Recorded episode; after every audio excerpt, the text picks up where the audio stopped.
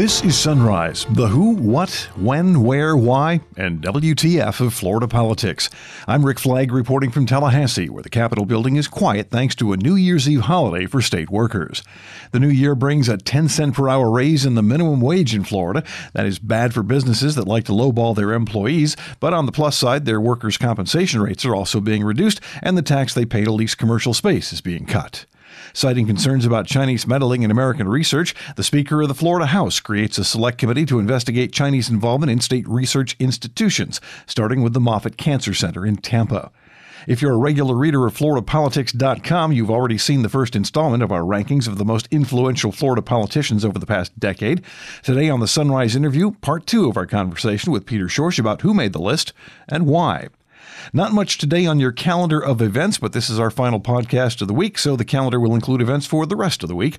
Spoiler alert, it's still a very short list because, well, no one likes to work this time of year. And two stories today in our Florida Man segment, including the guy who was busted for revving a mower and a man accused of armed robbery for stealing a soda by crashing his truck into a bar. And now, the top stories on Sunrise for Tuesday, December 31st. The new year brings an increase in Florida's minimum wage. Today, the official rate is $8.46 per hour. As of tomorrow, the rate is $8.56 per hour. That's a raise of, oh, four bucks a week if you work full time. Don't spend it all at once. Businesses that rely on cheap labor don't like it, but there's something in the new year for them too. The average price for workers' compensation insurance is being reduced by seven and one half percent effective January 1st, and the state sales tax on commercial leases is being rolled back from 5.7 to 5.5 percent.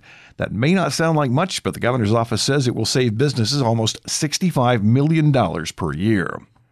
The Speaker of the Florida House of Representatives has created a select committee to investigate improper or illegal activities involving Florida's research universities, medical research facilities, and the individuals associated with those institutions. Speaker Jose Oliva is responding to reports that administrators and researchers at the Moffitt Cancer Center in Tampa had a financial arrangement that gave the Chinese government access to research being done there. The select committee will be chaired by Rules Committee Chairman and Speaker designate Chris Sprowls, who was a prosecutor before he was elected to the House. Two top administrators and four researchers at Moffitt resigned after an internal investigation revealed their participation in China's Thousand Talents program, which recruits global researchers and academics. Speaker Oliva calls it Chinese meddling, and the National Institutes for Health have warned of possible exploitation exploitation of American funded research by China. A Florida man is holding a campaign event Friday in Miami to launch a new coalition called Evangelicals for Trump. It's a twofer for Donald Trump because he needs to win Florida to be reelected and is counting on heavy support from Christian evangelicals to get there. It's happening at 5 p.m. at the El Rey Jesus megachurch in Miami. The announcement follows a blistering editorial by Christianity Today, a prominent evangelical magazine founded by Billy Graham that calls for the president's removal from office. Commissioner Gary Clark will begin a two year term as chairman of the Florida Public Service Commission later this week, actually Thursday. Clark will replace outgoing chairman Art Graham, who will remain on the Utility Regulatory Commission. Clark is from the North Florida town of Chipley. He joined the PSC back in 2017 when he replaced Commissioner Jimmy Patronis, who had then been named Chief Financial Officer by former Governor Rick Scott. Before that, Clark worked as a deputy secretary at the Florida Department of Environmental Protection. A new decade begins at midnight as we welcome the 20s and say goodbye to the teens. FloridaPolitics.com is spending the week looking back at some of the most influential politicians of the decade, and publisher Peter Schorsch is here to dish some details. Part two of his interview is next, here on Sunrise. A lot of people give their opinions on politics and not just the talking heads on cable news. Everyone has an opinion. Sometimes a gentleman's wager can be the best way to tell how much someone believes their own spin. That's why you should check out what PredictIt is doing. PredictIt is like the stock market, but for politics.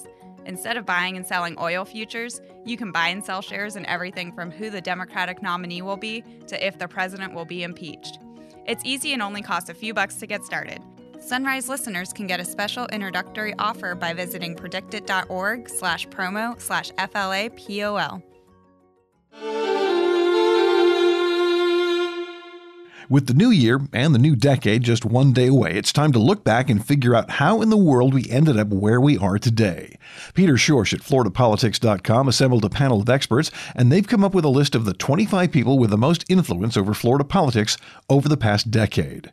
Happy New Year's to you. Um, we're publishing the list early today because we know everybody will be out uh, reveling here as soon as they can. The state, you know, state workers have the day off and everything like that.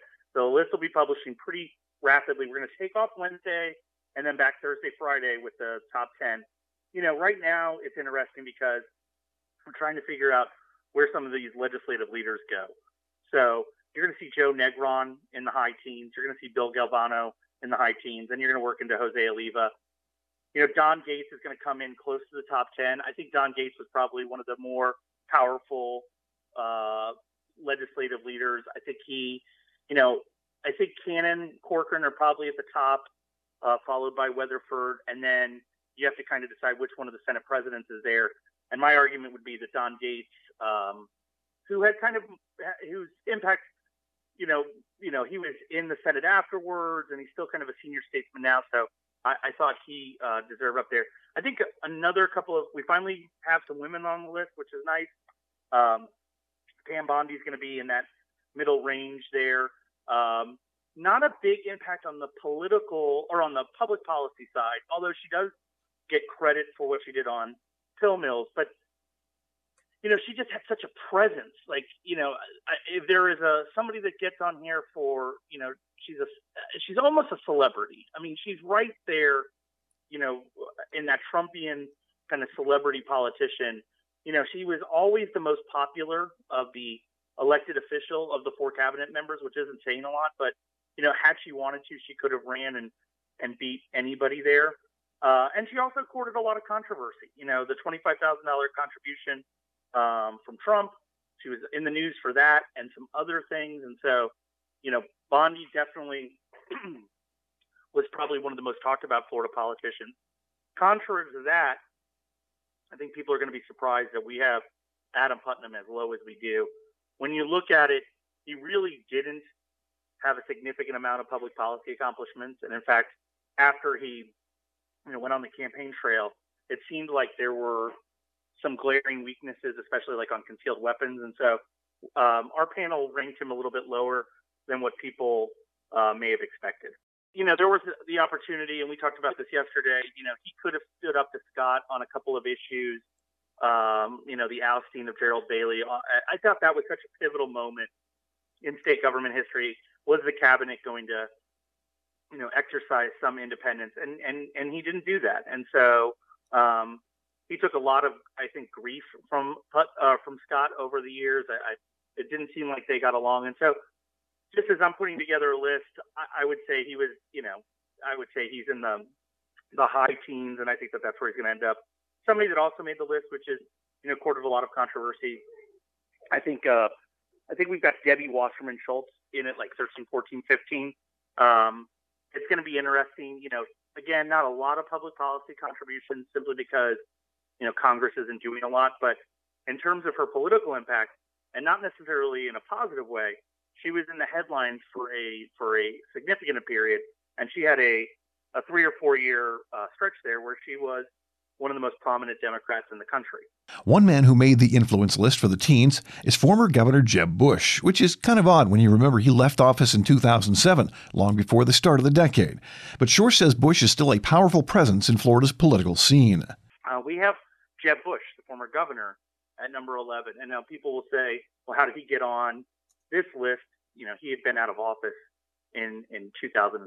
And I will say he qualifies for this list because he did run for president. Um, and so that was our that was our barometer that you just had to have run for office or served in office. But his uh, his public policy contributions are so significant, especially in education, that our panel thought that he, you know, he needed to be on the list. And in fact, several people, several of our panelists had him in the top 10. I did not have him in the top 10 because I, I think, you know, I think we're starting to see actually a pushback against some of the Bush education policies and so forth. But his, um, his status in the Florida Republican Party is still so solid that he does merit uh, placement on this list. And so we have him at number 11. Another blast from the past is former House Speaker Dean Cannon. He's a lobbyist now, keeps a very low profile, but Schorsch says Cannon made the list for saving the Florida GOP from itself during a very difficult time. You know, something that I thought I thought was, and he's pretty high up on the list, but I think he could even be higher than where he ends up is is Dean Cannon. Um, I think it's a very interesting, and this is a lot of what he did happened like in you know 08, 09, so it, it, didn't necessarily you know pertain to this decade. But if you look at Cannon's tenure from when he's basically speaker designate, you know he deals with the sacking of Ray Sansom, the installation of Larry Cretul, and basically is speaker for you know, or he's the most powerful lawmaker for you know Cretul's period and his own period. You know, he had to deal with the fallout of Jim Greer at the party. Um, that was a huge, you know, huge issue. He had to deal with the integration of Rick Scott into the Republican Party. Like, you know, there's a famous photo the day after the election, or like right after the election, where you know Haridopolos and and Cannon have to you know huddle with Scott, even though they had been huge advocates for Bill McCollum. And then finally, you know, Cannon had to deal with you know his his counterpart Mike Haridopolos, and that was a very tumultuous. You know, that was a session, a couple of sessions. That was the, you know, that was basically the uh, the Tea Party wave had come in. We were still in the great, you know, Great Recession. Uh, I, there's a famous photo of Mike Haridopolos kind of tearful on the Washington Post. And so, if I had to vote for somebody who I think could have been maybe in the maybe even in the top five, um, it's an interesting argument. Did Dean Cannon have more of an impact on Florida politics than say like a Marco Rubio or something like that? Most of the politicians on the influence list are part of state government, but Schorsch says there's a lot happening at the local level as well. That's why so many big city mayors made the influence list for the past decade. You know, this was really when you, when you think about it, this was the decade of the mayor, um, and that's probably a good thing piece I should have written by now. Uh, but it was, you know, whether it be Buddy Dyer in Orlando, Lenny Curry in Jacksonville, Bob Buckhorn in Tampa, um, Rick Kriseman in St. Petersburg. You know, if if Florida is this beautiful coalition of cities now, and and our cities really are thriving, the mayors that made those cities so prosperous deserve a lot of attention. So I think they're, you know, that's going to be interesting to see where did some of these mayors get ahead of some important elected officials, and then, you know, finally, you know, just previewing Fridays. I know you're off, but it's going to be interesting. I will say we do not have Ron DeSantis as number one. We don't even have him as number two. So it's going to be where did Ron DeSantis end up? You know, did was he? How much impact could he have had in the year and a half that he's been in office?